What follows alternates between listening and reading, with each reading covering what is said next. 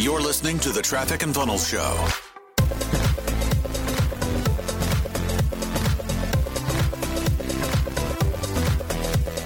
Todd Herman today on the Traffic and Funnel Show. Todd, great to have you, man. You just uh, not too long ago, you are you are patient number 100 and what coronavirus in New York City. 120. yeah, it? was, oh, that, I was I was sub two, I was, I was yeah, sub 200. sub 200. Yeah, we have a survivor on the show today. We have a freaking survivor to yeah. come and share his story. No, but I think it will relate to some of the things we'll talk about today because uh, if you guys don't know who Todd is, he's an absolute baller. And Todd works with uh, elite people in the world athletes, Olympians, uh, millionaires, billionaires, royalty. So, Todd, just take a minute yeah. and just share a little bit about who you are, what you do, and uh, anything else that's just on your heart. Just share it, man.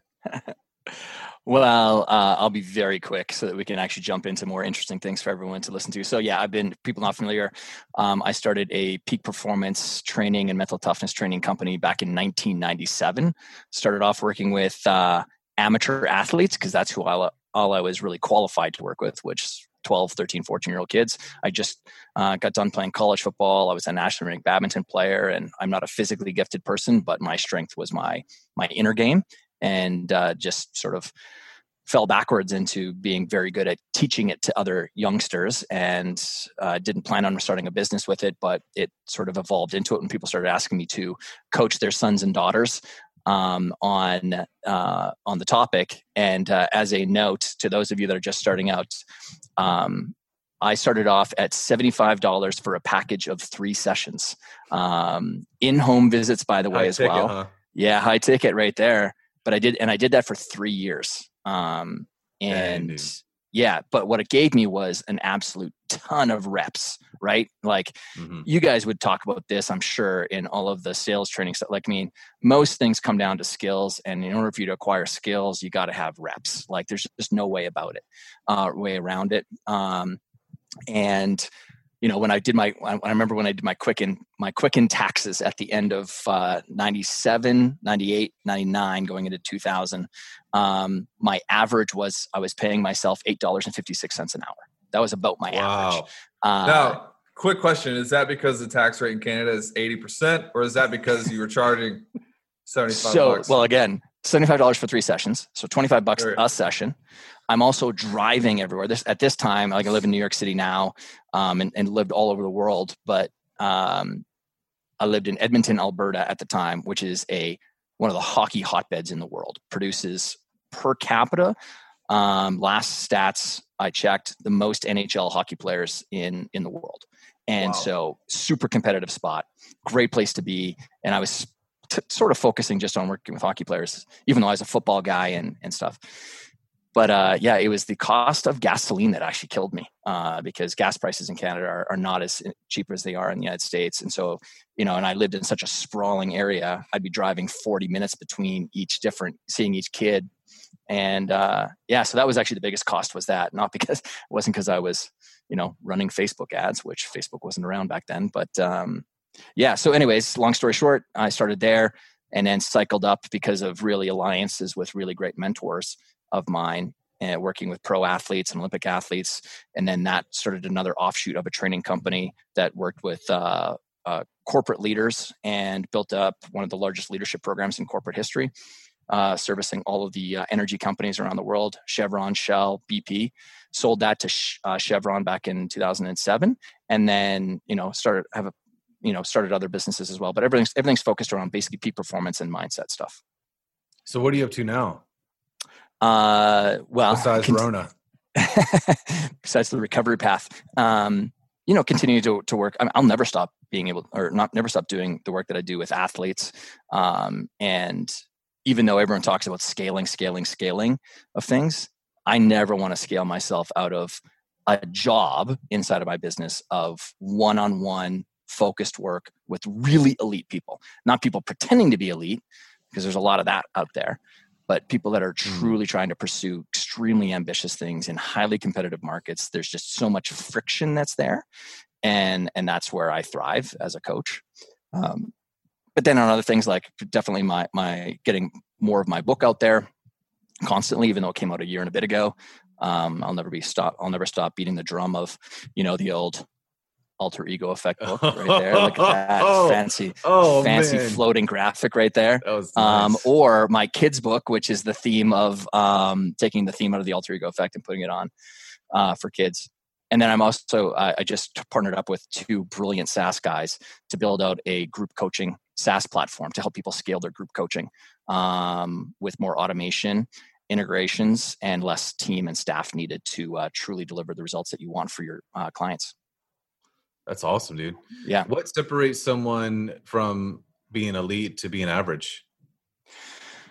Well, um, I actually just did a post uh, on Facebook today. I was out golfing with my daughter Molly, who's seven, on Sunday, and we were, uh, you know, I've got I've got her working, really focusing on this pre-shot routine. She goes, um, uh, you know, uh, club, which is to focus on is the club, right? So club, hands, arms, wiggle those toes, swing and through.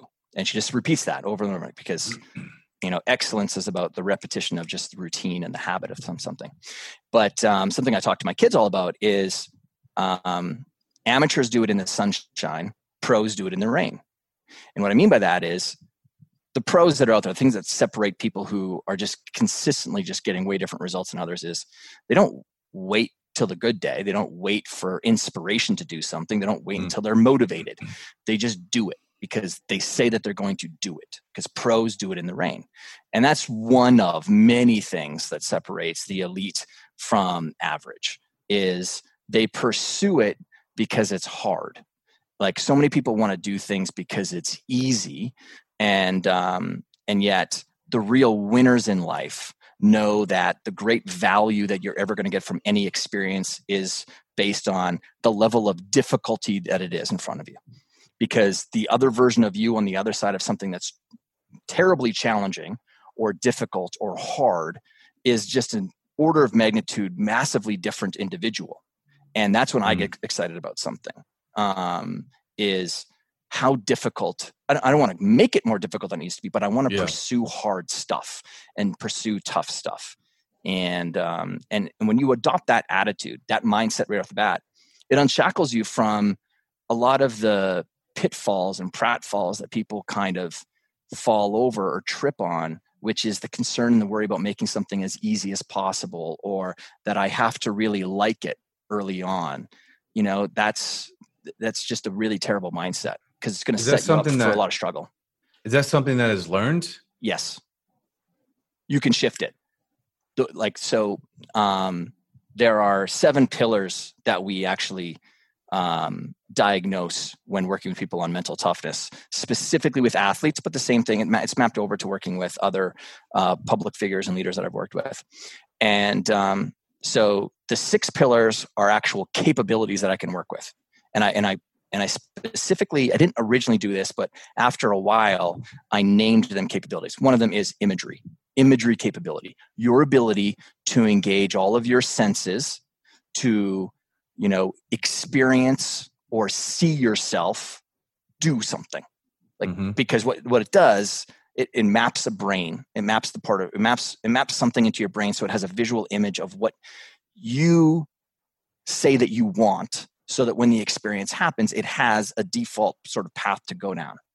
Um, so that's one concentration capabilities, anxiety and worry capabilities. So anytime you use the word capability with someone, it sounds like it's got substance to it, like that I can do something with it.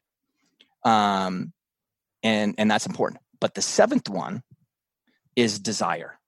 But I don't even in, in even in the assessment that people fill out, it just says desire. Desire is something I never touch. It's like motivation. I, I don't work with if you rate yourself low on that, I'm not touching you. Mm. Like you, you that's that's a you thing, not a me thing. I you can't motivate someone. That's that's where people get it wrong. It's it's an intrinsic thing. Either you really want it and you're willing to go through the brambles and the bogs to get to where you want to go and know that they're out there. Because if you think it's just a paved pathway, you're that's just a weak mindset. Like if I sign up for a program, like if I sign up for your program, I don't think that everything's going to be perfect inside of it. That would be a terrible expectation to place upon you guys as teachers or mentors or coaches. Mm-hmm. I know it's going to be difficult. I know there's things about me that are going to be that are going to be difficult.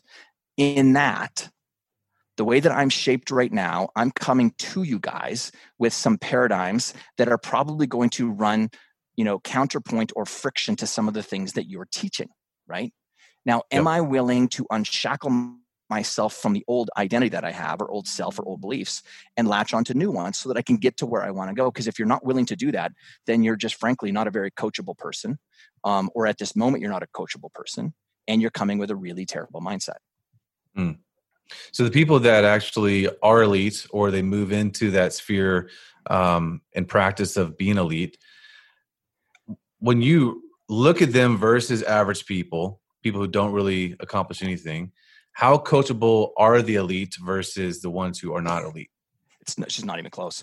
So the one thing that um, it's it's so funny, uh, Chris. So as a backstory here as well, Chris and I started together a little bit in one of my businesses, um, and then Chris left to go build up his empire with Taylor but uh, we've known each other for a long time, and he was brilliant then as he is now.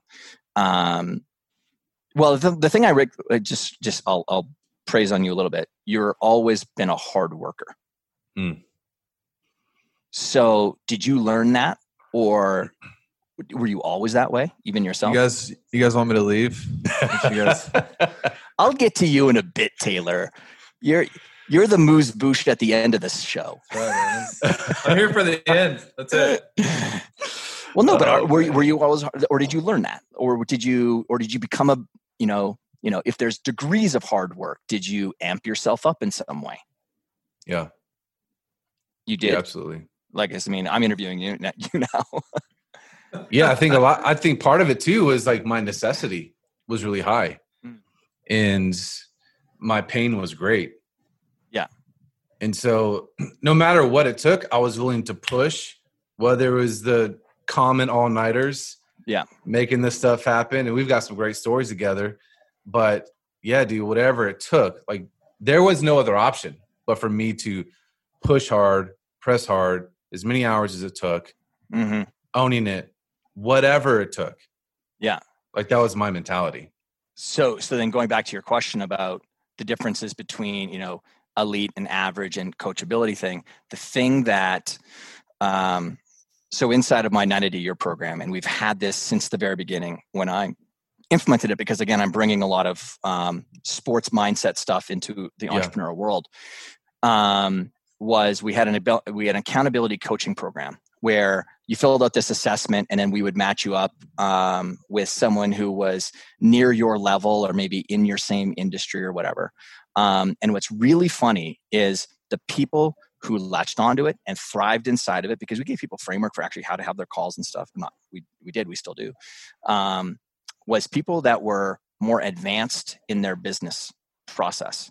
The people that resisted against it the most, maybe didn't respond to their partner, didn't engage, didn't even start the process, was people who were newbies. Mm. Not every newbie, but newbies with a certain mindset. Um, because accountability to some people feels like it's if you if you if you're of the mindset that account accountability means that someone is watching over your shoulder that right there is the hallmark of someone who has an average mindset. Because elite people look at accountability as insurance policies that their goal is going to happen. Right it's it's like how many more insurance policies, how many more guarantees can I have that I can make what I'm pursuing inevitable? And accountability is just one of it is it is just a core operating principle of the um, you know, it's like gravity. It's just I want to make sure I live in a world where there's accountability. That's what that's yeah. their attitude. 100%. So, a question. T has some questions, but um, just thinking like you're brought in to work with these people who are already elite. And so my question is, those people who are already elite, they, they've already put in years of work and so much sweat equity and pain and just to become the best of the best. How how much would you say and how much below their potential are those people still operating at? Ooh, it's um. Well, for one thing, we don't actually allow the word potential to be used inside of our company because potential is the word average people use to excuse away their results. Mm. So uh, I have sat again. I have over. I'm coming up on almost eighteen thousand hours of one-on-one work with people. Okay, so you know you do this for 22 years, and you make sure that a lot of your calendar is filled up with one-on-one stuff, which is stuff I love doing. Um, you know, yeah, we've got a lot. I've done you know equally more hours or equivalent hours when it comes to like group or doing speeches and things like that. But I love one-on-one, and um, when you're sitting in the stands, and you'll hear this now because you guys, or Chris, I know you do. I've got kids that are playing sport at least right now. Yeah. Um, when you sit in the stands, you'll hear a parent say, you know, man, he's got so much more potential in him. Like it just, it's such a judgmental word with the way that most people use it. Like it's like, really? You as the parent, you're gonna what you were freaking perfect at the age of nine or 10 or 15 or 16. Um, and and then other people will say, man, I got so much more potential. And I'm like, yeah, no, what are your results? Like, tell me what your results are because as a performance guy, I need data. Like, I need the numbers. And the data tells me a story about what your paradigms are, what your philosophy is, what your perceptions are about things, and what your opinions are. And I can work on those things. But don't, don't talk to me about potential. Um, I want to know what your capabilities are because capabilities are things that we can develop. Potential, I just don't know about that. Mm. Like, it's, you know, people get in arguments over, like, oh, you. human beings have are only using about 10% of their brains. Where's the stat come from? That's just a wonderful little you know throwaway comment that someone used in 1966 from norman vincent peale's book power of positive thinking and now everyone else has adopted it and you know they talk about it as if it's some sort of gospel truth. It's not. We we don't know. So to answer your question how many of these guys are operating at their peak levels? They're very close. They're very close to their you know their peak capacity um, now there are a lot of people that come to me that aren't at the elite category yet. I would call them maybe at the pro category yet. They're getting paid, but they don't quite have the pro mindset yet. Like mm. they still want things to be a little bit more perfect or conditions to just be right, or their coach has to be a certain way before they're going to really show up. And those guys are the ones that, you know, they're, they're under indexing by, you know, a large percentage points. Like, and let's, let's call it at that level about, I'd say 15 to 20% below where they could be. Got it. Yeah. T, what you got? So along those lines, Michael Jordan or LeBron James? Jordan. Why? Um, uh, it comes down to uh, Jordan never had a game where he quit. LeBron did. So his resume is a little more tarnished there. When they were in the playoffs against the Boston Celtics before in the year that he left to go to Miami. It's widely known inside the league, and those of us who work inside the league that he, he now again, this is an extraordinarily elite person against an extraordinarily piece person. So you just got now you're getting down to like super like we're getting hairline thin arguments um, of things, but uh, the other side too is, um, and there can be an argument going the other way too with this, but Michael Jordan's uh, didn't have quite as much of a freakish size advantage that LeBron has as well. Like he's just got his muscularity eh, was allowed him to push himself around more inside the box that more than Jordan did. Um, so yeah, but what else? What I will say about LeBron over Michael is as a maybe leader on the team, LeBron has more soft skills than Michael did. But again, eras very different. I mean, Michael truly right. played in a far more violent um, era in basketball than Le- LeBron has. You, you said something interesting though, because if you even study Kobe, Kobe talked about the size of his hands didn't lend to the same thing as Jordan. It's almost like if you get into the world of sales and training salespeople, which we do, they're the mental yeah. athletes. And some people come in and they have this natural charisma, it actually makes it harder for them to become the best. How much do you see that when you're training people who want to be elite? But is it is it possible to have too much natural talent where it kind of trains you into a little bit of laziness early on? Well, yes, and especially if you become aware of it too young. So here's what I mean. There's a there's a young golfer that I worked with. Um, so Tiger Woods had uh, this early, early mentor when he was in his um, uh, from about the age of nine to 13, who really helped to shape his um, golfing mindset. Brilliant guy to Southern California. Um, this young guy that I worked with, I caught him at about the age of 18. Um, he had worked with the exact same guy and was a phenom like Tiger at the age of three, four. And this um, this coach made the mistake of telling him that you are the first you are the first golfer I have ever seen that looks exactly like Tiger Woods. So that got into his head that it will be inevitable just because of my talent level that I will become Tiger Woods. Mm. And what it did is it took his foot off of the gas pedal of skill development a little bit. He still worked on things, but he expected it to be there, which is which is nice. You want to have high expectations for yourself, but you also want to follow suit with work to back it up, to give it, you know, mm-hmm. sinew, to give it muscle, to give it, you know, um, you know, tension and strength. He didn't do that.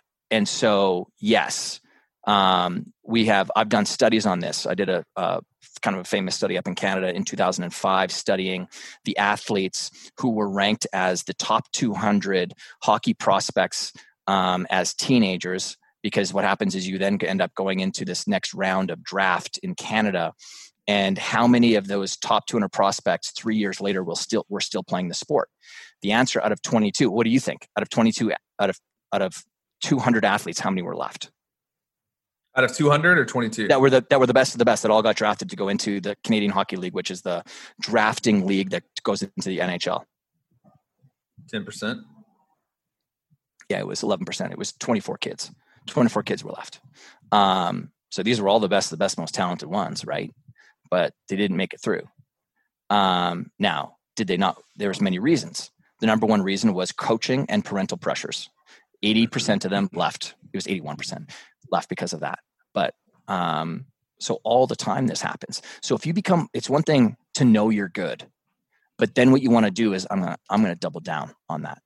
I'm gonna triple down on that. I'm going to continue to build the skills on it because it'll go. It will go because you're just gonna find there's other people that are out there that are hungrier than you. Yeah.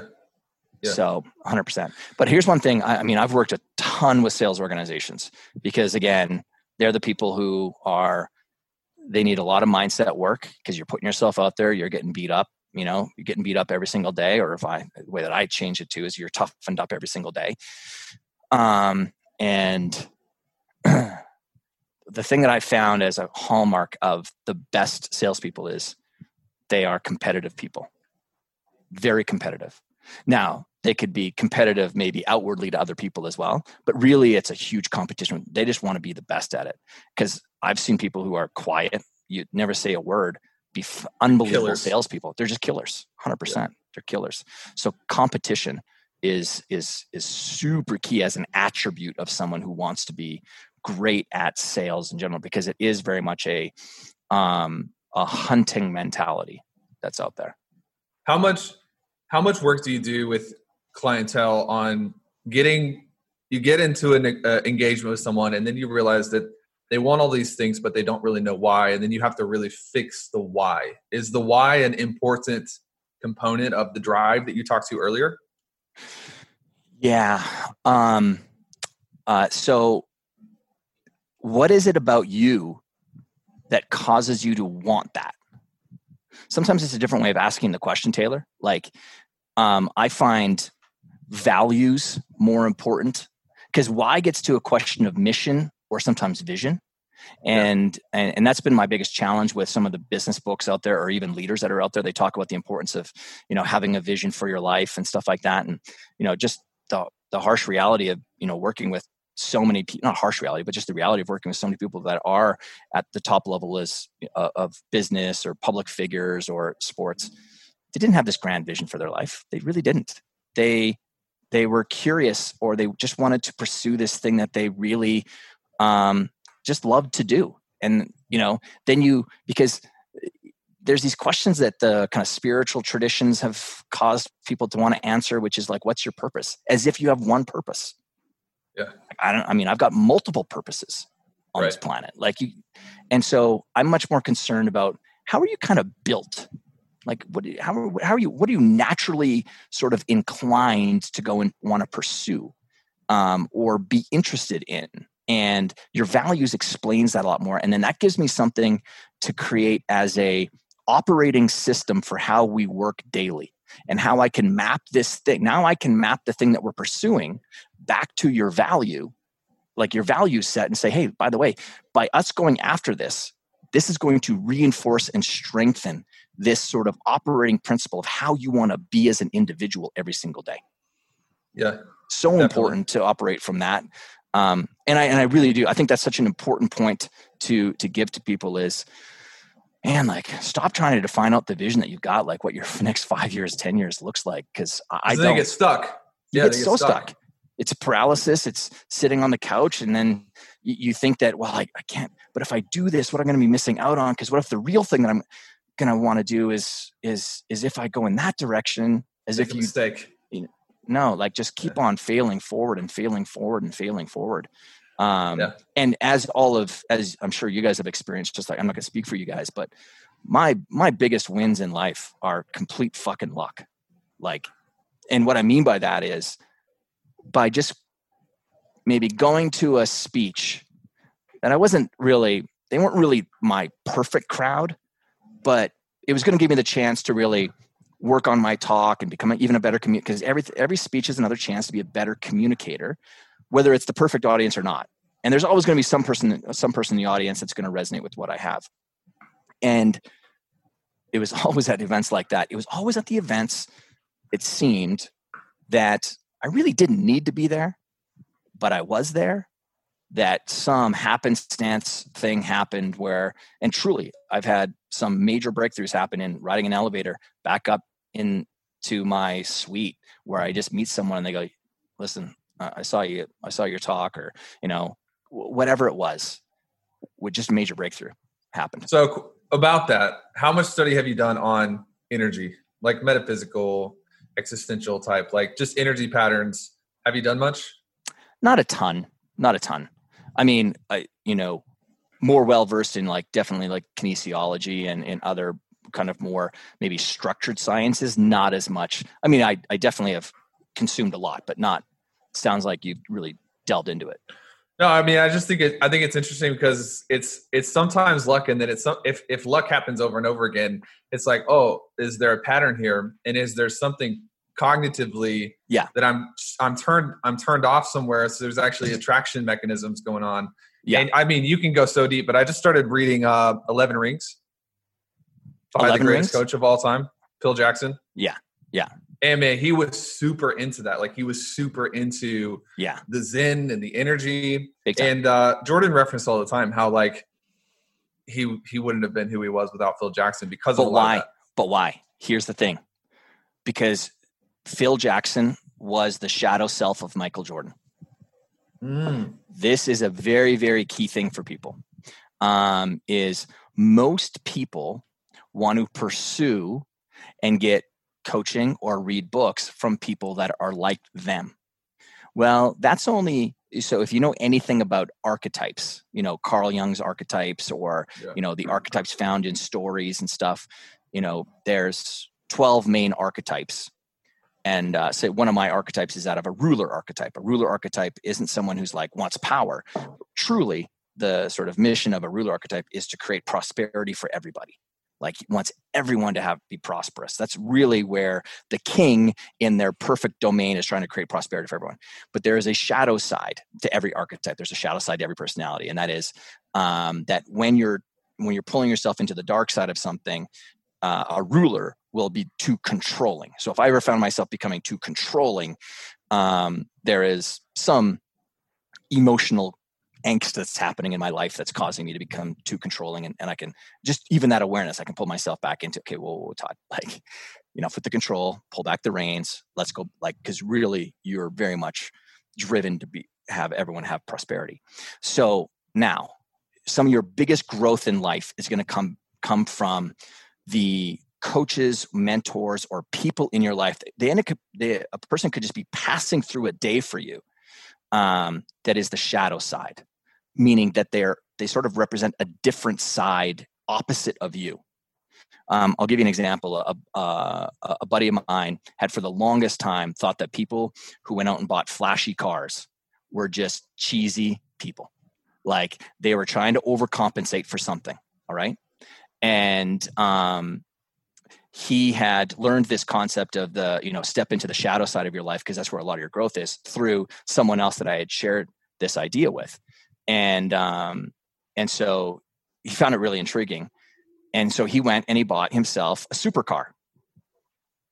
And now, at his core and how he operates daily, is he's a super giving guy and he came from tough times.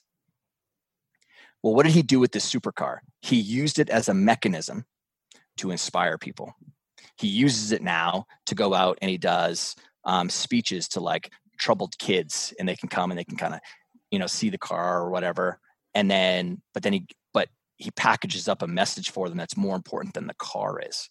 Mm. So that's an example of stepping into and finding this thing that you resist against the most is typically the thing that you should go after even more um, than anything else. And I find that with Michael Jordan and Phil Jackson, I found that there because Michael Jordan's his sort of default way of operating is very much, you know, more abrasive, more hard and in your face, super hyper competitive. And Phil Jackson wasn't that. So he, Phil Jackson was truly the best um, mirror that he could have as a coach to develop himself. If he had, um, I think he could have done it with um, Popovich as well. I think Popovich could have been a great coach for him as well. But I don't know if there'd been many other coaches that could have brought out Michael Jordan to be the Michael Jordan that he was. Would you say this specifically for a coaching role? Um, I'm not even saying yeah. Well, in some ways, yes. I had someone who we she went through the like the hoops of actually getting on a call with me to see if we could work together one on one because there's a lot of hoops um because i just don't have that much time so i only really do coach or mentor um handful of people because you know i've got organizations to run and stuff and and um at the end of the call she's like you know what i really think i want someone that's more woo and she's very much woo woo. And i just said i'm like you know can i can i give you some can i coach you just for a second here before we and that's fine. You can but you're you're not going to get anywhere near the results that you want because you're trying to find someone who's like you. And it's just not going to you need there has to be some sort of abrasion that's there. Like i'm not here to be your best friend in fact what i tell people all the time and you guys should actually adopt this and or people that are listening should adopt this is like you know so for stuart or samantha who are listening right now if we're working together and you give me your goal the thing that you want to go and achieve or the project that you want to accomplish or something like that and i tell people all the time be very slow on committing to a goal. Like don't don't overwhelm yourself with trying to set settle these goals and then realizing that you're not accomplishing them because you know it, it sort of eats away at most ambitious people's sort of sense of self-efficacy and what they think they can and cannot do but once you commit i just want you to know you're the enemy you're the enemy to that goal because the only reason that I'm here as a performance guy is to make sure that we develop something, that something gets achieved. And so, what I know is the current version of you that's standing in front of me is not equipped to achieve this goal. So, you're the enemy to it. So, I'm going to drag you up this mountaintop so that we can get you to that goal. And you're not going to like a lot of it. And I'm going to challenge you constantly. But just so you know, you're the one who committed to this, and I'm the one that you hired. to make that happen or to work with.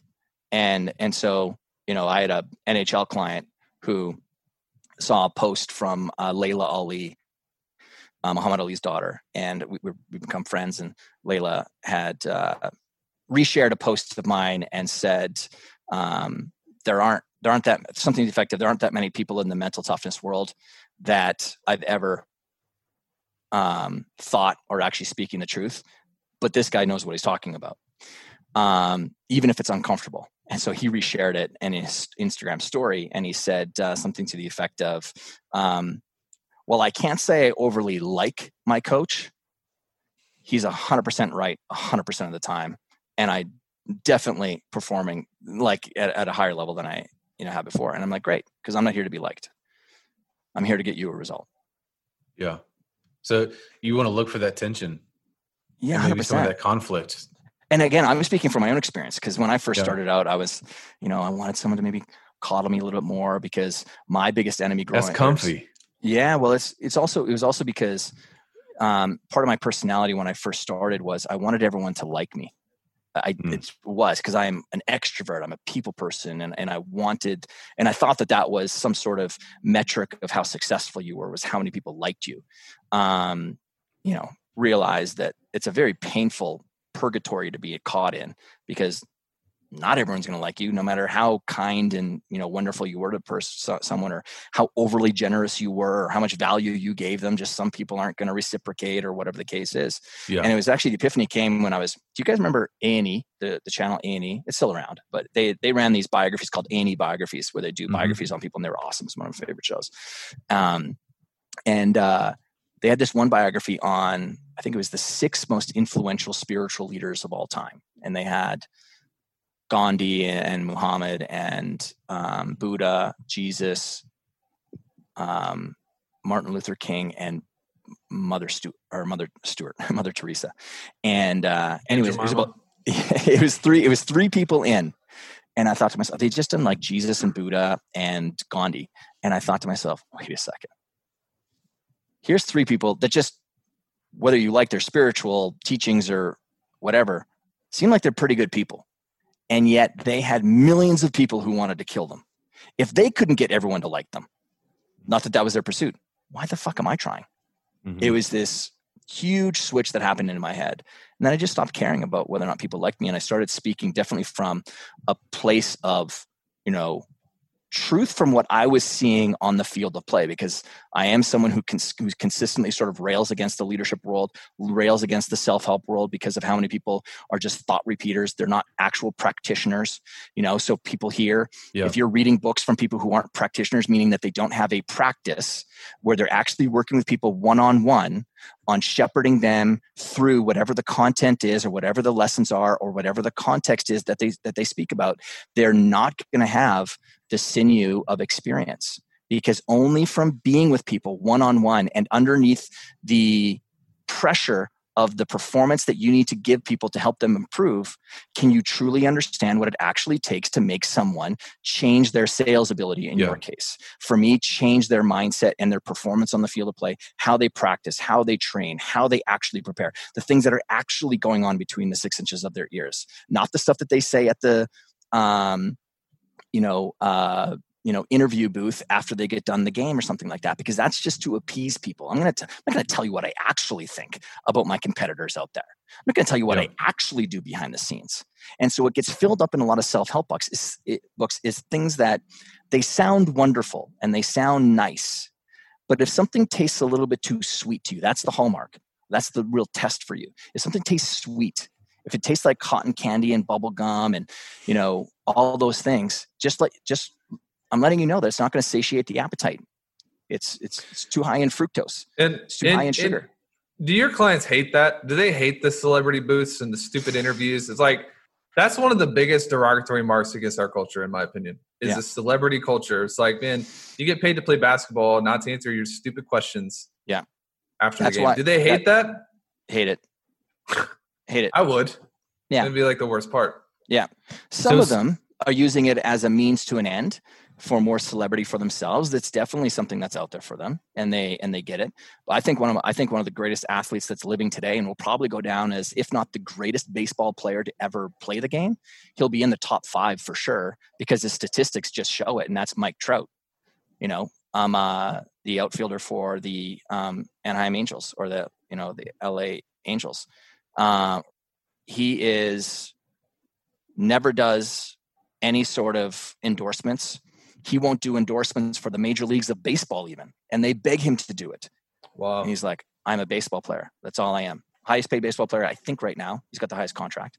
He's, I mean, he's just he's an absolute. He's not a freak because that's that's the takeaway from his skills, but he's just an unbelievable player but he is just so principled in what he wants his career to be about, and that's to be about baseball. Period. You don't see him selling Acuras, you don't see him selling Mercedes, and you don't see him selling Rolexes.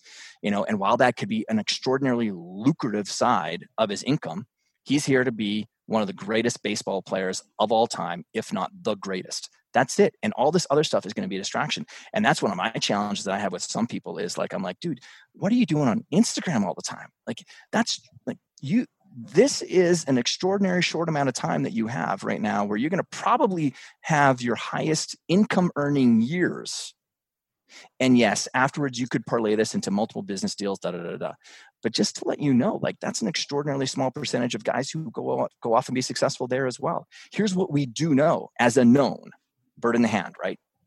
What we know is you are a pro level skill at this thing that you can do and yet you're not devoting as much time and energy as you possibly can to extract as much juice out of it as you possibly can. Because you're too concerned about you know did you get enough likes on things? It's just ridiculous to me. Yeah. Yeah and the drama the drama can mess up a person's trajectory i mean look i look at kd last year and he started even lebron dude to an extent i feel like if michael was playing right now i don't know if he'd be i think he wanted to be he wanted to kill competition more than he wanted to be popular. He would pick. yeah he would pick that yeah. over anything else. Can I can I share with you the actual? So this is this is the thinking of one of the. He'll go down as one of the greatest uh, uh, soccer players of all time. Um, so I worked with him for quite a few years, and um, his his attitude um, on the pitch was he was personally offended that you were sharing the same blades of grass as he was.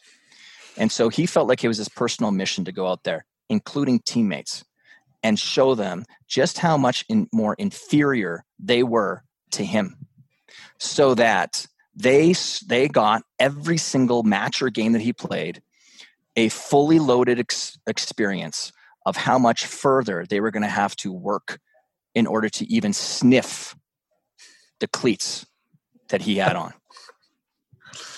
Now, just think about that. Now, is now, again, that's his own personal philosophy that goes on between. If you truly embody that thing, yeah. and you can put on a kind face to other people, yeah. and you're not being, a, he, he wasn't going out there to be uh, like a dick to people, but he knew that through the the chalk that outlined that pitch, he was just so offended that you that you got the chance to come and share those same blades of grass based on the amount of work that he had to put in to get as good as he as he was. And so yeah. he's just going to bury you. I'm just going so, to yeah. bro this is why alter ego is so good. Because you can't take that shit home with you to your no. wife and kids. And so Chris, remember this like six months ago, we made everybody on our sales team buy Alter Ego. They all bought a copy of the book because they were struggling. They were like, how do I come pound everyone in the face and then go home and be a dad? And like, they were struggling with it. This, what you just said, should like, not yeah. that what you've said before isn't equally as profound, but dude, it's not. It's not. It it's up, not equally dude, because, bro, you're a. I'm offended that you would even try to compete with me because you don't because yeah. of what I've been through. My price has been higher. My time has been higher. I deserve it. I deserve to beat everyone all the time. And if you take that, like people struggle with that, taking that home, but alter ego fixes it. It allows you to contain the beast inside yeah. of its little well, spot. You know? Just, just like, just like Kobe. Kobe had, Kobe had the black mamba. And I mean, by the way, like I was out in California, and I was two days away from meeting with Kobe to talk to him about bringing the alter ego training into the Mamba Academy. I was in San Diego sitting with uh, my buddy Tom Ferry speaking at his event. Tom used to train with um, uh, uh, Kobe in the mornings. They had the same trainer. There's four of them that all got together, and um, we had been connected for a while. But Kobe kept the black mamba in a cage in his head, and he'd approach the cage in the while he's in the locker room. Again, this is all inside of this is again one of the um, pillars that I talk about. The seven pillars of mental toughness. This is pillar number one: imagery ability. Your your ability to now create movies and pictures in your own mind and go there. And he went and he would stand there with a key and he would pause. He would pause before he would unleash the black mamba because it only came out um, when it came time to play um, or compete in general. And uh, he stopped, and that and that stopping mechanism. I do it with even other stuff too. Um, was there as a ritual to honor what was about to happen, which is to honor another side of your another. Because uh, in the book, and what you're referring to, Taylor, is this idea, not even idea, it's a true concept of human beings, which is multiple selves. We have multiple selves. I don't want to bring this, you know, I'm a challenger personality type. If people are watching, I, of course I am, you know, based on the types of people I need to. I need to break through the hard exterior of some of these, you know, um, outer attitudes that people have because some people just want to hang on to a, an athlete and, and i don't that's why we don't publish i don't talk about the people that we work with because i don't want anything from you with your name i just i really want um, to be as excellent as I can be as a coach. And the only way that I think I can get there is by making sure that the people who come to me are coming to me with a true desire to want to be great, not because they think that they're going to get close to Kevin Durant or to any one of the number of people that I may know. So, so Todd, um, can you quickly talk about what the alter ego effect is? Because I know some people on here will yeah. know it, they've heard of it, they read the book, but I think it for context, it'll benefit people. Put up put up that little picture again, man, so we can. Now here, I got you. um, yeah. So, what is the alter ego effect? Well, there, the key word in that title is actually effect. It's not even alter ego, um, because the effect of having an alter ego as is that you actually get to discover more of what you are by using an age old principle that's been around since really the dawn of cognitive thinking uh, of using a model or a picture in your mind of someone or something else that you aspire to be like in some ways. But what people get wrong is they use the term fake it till you make it. And right off the bat, I mean, words matter. You guys know this as guys who, you know, talk about language every single freaking day with people. Why would I want to use something where I'm going to be faking it, right? It's the word no one wants to be fake about anything. Um, but the idea of the alter ego is is that it comes from Cicero, the great Roman statesman and philosopher, which means when he used it the first time in a letter to a friend in 44 BC, what he referred to it, how he referred to it as, is it's the other eye or trusted friend within to help you navigate the challenging pursuits that lie ahead. Because sometimes you have a tough time seeing the current version of yourself being successful at this thing because you know it might be difficult or you don't see yourself as having the skills yet. But I can see how Taylor can be successful at it, or I can see why Chris could be successful at it. Oh, because Taylor is this way. So what I would just say to him, mm-hmm. because Taylor, because you have this sort of idea in your mind of who Taylor is, why don't you borrow that model in your mind and on those calls show up as if you were Taylor? But the follow up question to that is what are the attributes or qualities about Taylor that you think make him so good at what it is that he does? And and and it's that because it's not about I don't want to be a second rate Taylor. But there's something about the way that he's showing up that I like. So it's not that, you know, it's not everything about Taylor, but it's something about his attributes that I really would love to adopt. Well, then I'm going to adopt that as my alter ego, that trusted friend within. And then I have the method in the book of how you yeah. then trigger the alter ego with consistency, born out of the fact that I've done this, you know, tens of thousands of times with athletes and, you know, leaders and public figures um, to help them at the very beginning, at least, get past the inertia of the blast off from the platform, right? Where it takes so much energy to get yourself going in the pursuit of something new. Um, plus, what's the most important thing for me is it brings back an brings back an attitude of playfulness in life. Because mm-hmm. for me, playfulness is the final golden key to unlock peak performance, which lies within that flow state. Because if you're if you're trying to force things, there's an attitude behind it that forcing there's not playfulness there the reason that young kids don't hear you when you're calling for them is because they're being playful. They have an attitude of playfulness there, which now allows them to fall into the zone state and flow state. So, you know, the alter ego is just um, my kind of core method that I would use to help people overcome challenges really fast because the moment you change how you associate your with yourself all things change with it right so the moment you change how you associate with yourself all things change with it. So while other people are trying to get you to change habits and some attitudes and some beliefs, I stay away from the tangled web of beliefs. Boy, is that a that's fraught with peril. Instead, I'll change the identity of someone because when I change the identity, you know, then it changes. And just give you an example. So I said before, I'm a challenger personality type. That's just my challenger personality type as an individual in how I coach. I'm not a challenger personality type when I get on the call to be the CEO of my business and a leader. I have other qualities that I show up with there. And I have other sources of inspiration for how I want to show up as a leader there. You know, it'd be it would be it would be um, uh, counterproductive if Taylor is leading the organization and he's bringing his sales sort of mentality onto the leadership calls. Right. And then when I go home, even the last thing my kids want, I got three little kids. Last thing they want is challenge your dad. I mean, boy, that doesn't sound like fun. So my source of inspiration for how I'd like to show up around my kids is Mr. Rogers and my own dad. Now, Mr. Rogers is a polar opposite to being a challenger personality type. He's fun, he's creative, he's imaginative, he's playful, he's patient. All five qualities I would love to have for my kids. Right. And what that does is it honors the many sides of who I am. And it, it allows me to not get trapped inside of one identity, which most people do. And um, and multiple self theory, which is the um, the fastest growing field of basically psycholo- one of the fastest growing fields of psychological study right now, um, honors this idea. Chris, you're the one that you're the one that asked the question, and you just let him hanging like that. No, no, no, no we're, dude, just, I, we're, just, we're just we're just letting that land with people. That's all.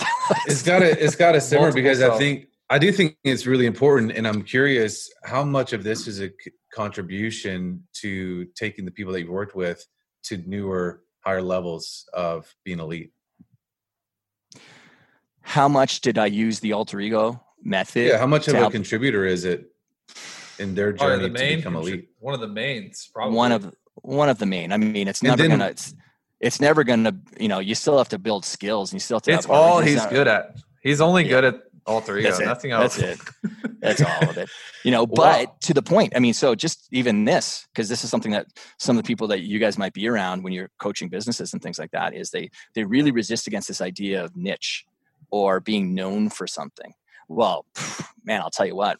Once I uncovered the alter ego process, which is what I did in 2003, that's what I became known for um, in 2004 that thing skyrocketed because I was known as what became the quick hit artist guy. I'm the guy that you call when you're up against it. A guy's going into the US Open in Flushing Meadows in New York and they're struggling. And because I could come in, because that was my promise, I can come in and I can shift things in a day. Because I wanted that pressure. Some people wanted long term relationships with their clients. I didn't. I had a 60 day out. You couldn't be a client with me for longer than 60 days and that's and the reason for that was because i didn't want people to look for a crutch i also said listen i'm going to come and give you everything i've got in 60 days and then what would happen is at about the 45th day that's when i get to know someone and mm-hmm. and and really see if this is someone I have a really if I really do want to have a long term relationship with. But I wanted to settle from the very beginning that guys helping to fix helping to fix the six inches between your ears doesn't have to be a lifelong struggle. Like we could do this really quickly, but you have to be coachable and you have to be willing to be accountable to me.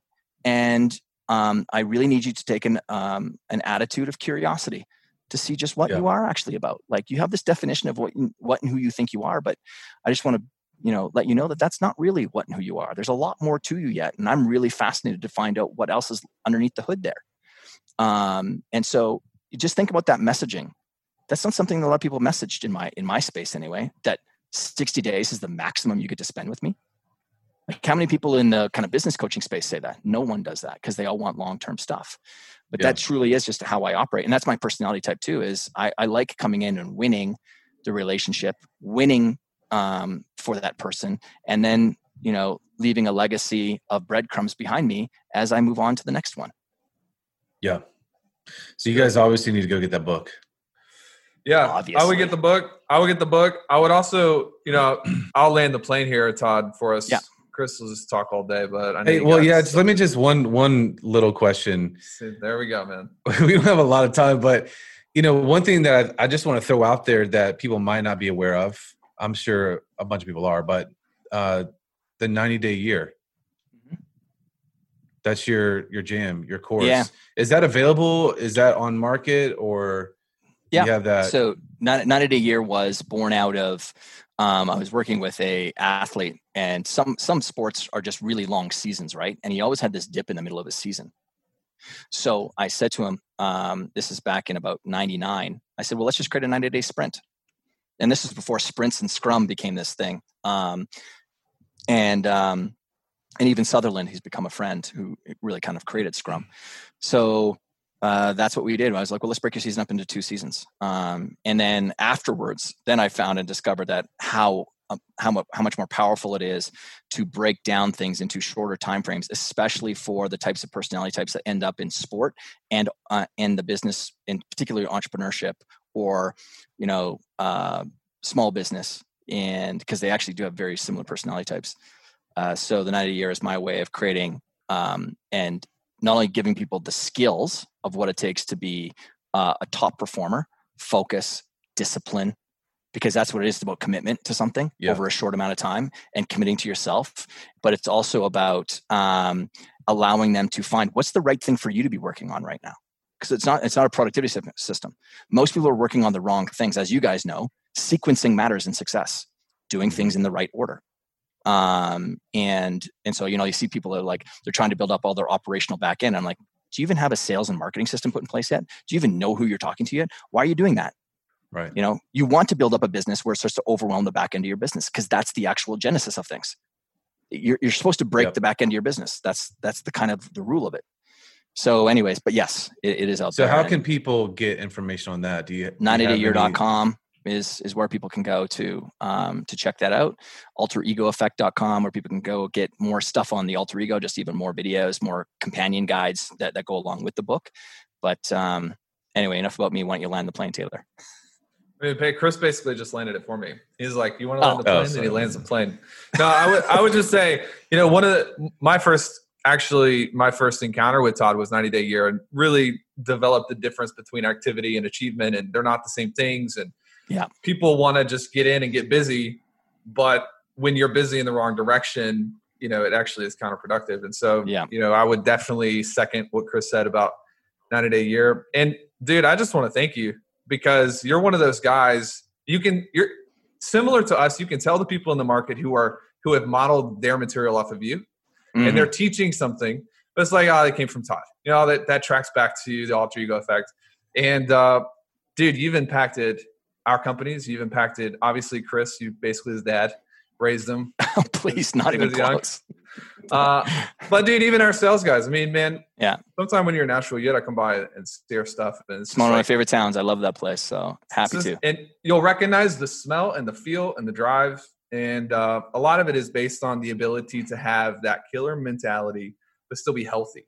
That's what yeah. the alter ego does. It, it allows you to be a killer, but still healthy and not hmm. get mm. completely wrecked. And yeah. and you're not trading success at work for success at home. You can have both because it's different different facets. Well, you, know? you, you could be a killer where you need to be a killer, and you can be a caretaker 100%. where you need to be a caretaker. And you yeah. know, even when you're relationships with your spouses, you can be a lover where you need to be a lover. And there's because there's all those sides to you. Just most yeah. people have a tough time, you know, expressing those things. And um, yeah. So, anyways, been no, dude. pleasure getting to Amazing. know you guys over the years. So happy to support in whatever way I can thanks for hopping on. Thanks for your time. Everybody get his book, stalk him on social, message him every day. And if he's still doing $25 an hour sessions, if you guys want to hit him up about that, sign Dude, up for sure. Yeah. I'm not advertising that. All right, man. Thanks, guys. Thanks for listening. For more from Chris and Taylor, visit trafficandfunnels.com and get a free gift just for being a subscriber. That's trafficandfunnels.com. Hey guys, what's up? Taylor Welch here. Quick announcement for you. You might have noticed that I've kind of been in and out and submerged in our own businesses for quite a while. We're actually in a space we're about to rent out because of the growth. And my business partner and I, we always say that there's really three different distinct levels of growth as an entrepreneur. There's surviving, that's the first level. You got to figure out how to eat.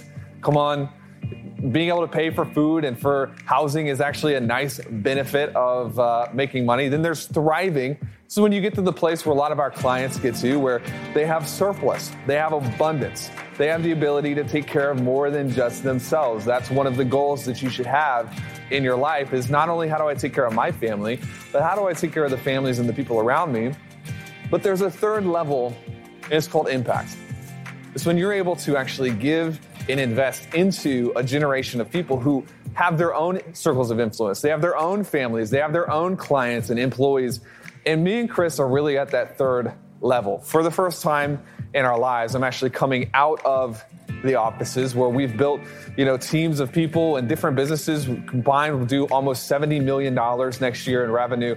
And I'm wanting to invest into people. I'm wanting to invest into, you know, not just the next generation, but the current generation of business owners and entrepreneurs who want to thrive, who want to build their own levels of impact. So be honored if you would consider maybe the opportunity to partner together. Maybe you have an event coming up or you know you're speaking at something. I want to partner with people who have a voice to help them invest lessons that I've learned, painful lessons, costly lessons over the last 5 6 years. I've done everything wrong to a degree and we have learned how to build healthy, sustainable, growing, profitable businesses. I want to teach your crew how they can not only make a lot of money, but thrive while doing it, not only make a lot of money, but be fulfilled while doing it. This is my next step as an entrepreneur. I've made it through the survival stage, I've made it through the thriving stage. Now I'm ready to really focus on impact and partnership. Go to trafficandfunnels.com slash Taylor Welch. There's details on that page. If you have an event coming up, would love to be considered to help you wow your audience and not only that, but make a lasting impact into their lives and their families as well. Talk soon.